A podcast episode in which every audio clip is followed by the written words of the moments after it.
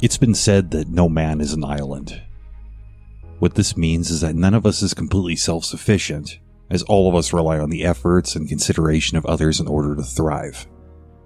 In the midst of a global pandemic that's gone on for an annoyingly long time, the idea that none of us is an island has never seemed more evident or more ignored. Those who follow me on social media have already seen how direct and at times openly hostile I've been with people who refuse to wear masks and or get vaccinated. If you're not one of those, or if you have a legitimate reason to avoid one or the other, this isn't directed at you. For the rest, what is your deal? Yes, I've heard your objections. I've heard your excuses. I've examined your so called evidence. I've listened to your unscientific, unreasonable, unintelligent propaganda. I haven't ignored you. In fact, I've tried to find anything in your steaming pile of BS that might indicate that I'm wrong about you. Some glimmer that tells me that you have a point and that you're not just a selfish, ill informed jerk off who cares more about their own convenience than the health of me and everyone I care about. Instead, at every turn, I'm confronted by the unavoidable fact that you just don't care. I get called a sheep for wearing a mask or for being fully vaccinated. I took the vaccine because I want to protect my health. I took it to prevent new variants. I took it because I want to get back to normal.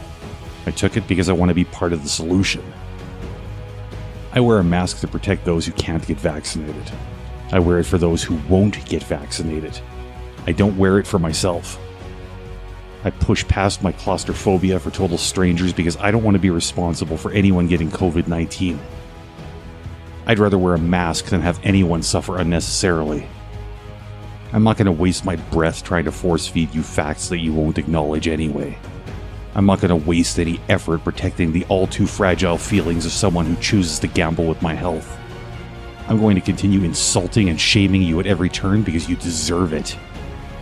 I'm going to push hard to make sure that you're excluded from travel, from social venues, and even from shopping anywhere my voice is heard. It's obvious that you won't hear reason.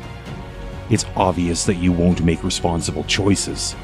It's obvious that you'd rather throw a tantrum than sacrifice your comfort for the greater good. It's because you've chosen to do harm that a growing number of us are getting loud. If you won't do the right thing by choice, we'll cancel your invitation to the party We'll shame you in the grocery store.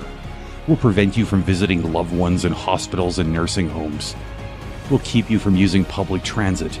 We'll inconvenience you until you buckle under the pressure and do out of necessity what the rest of us have done by choice.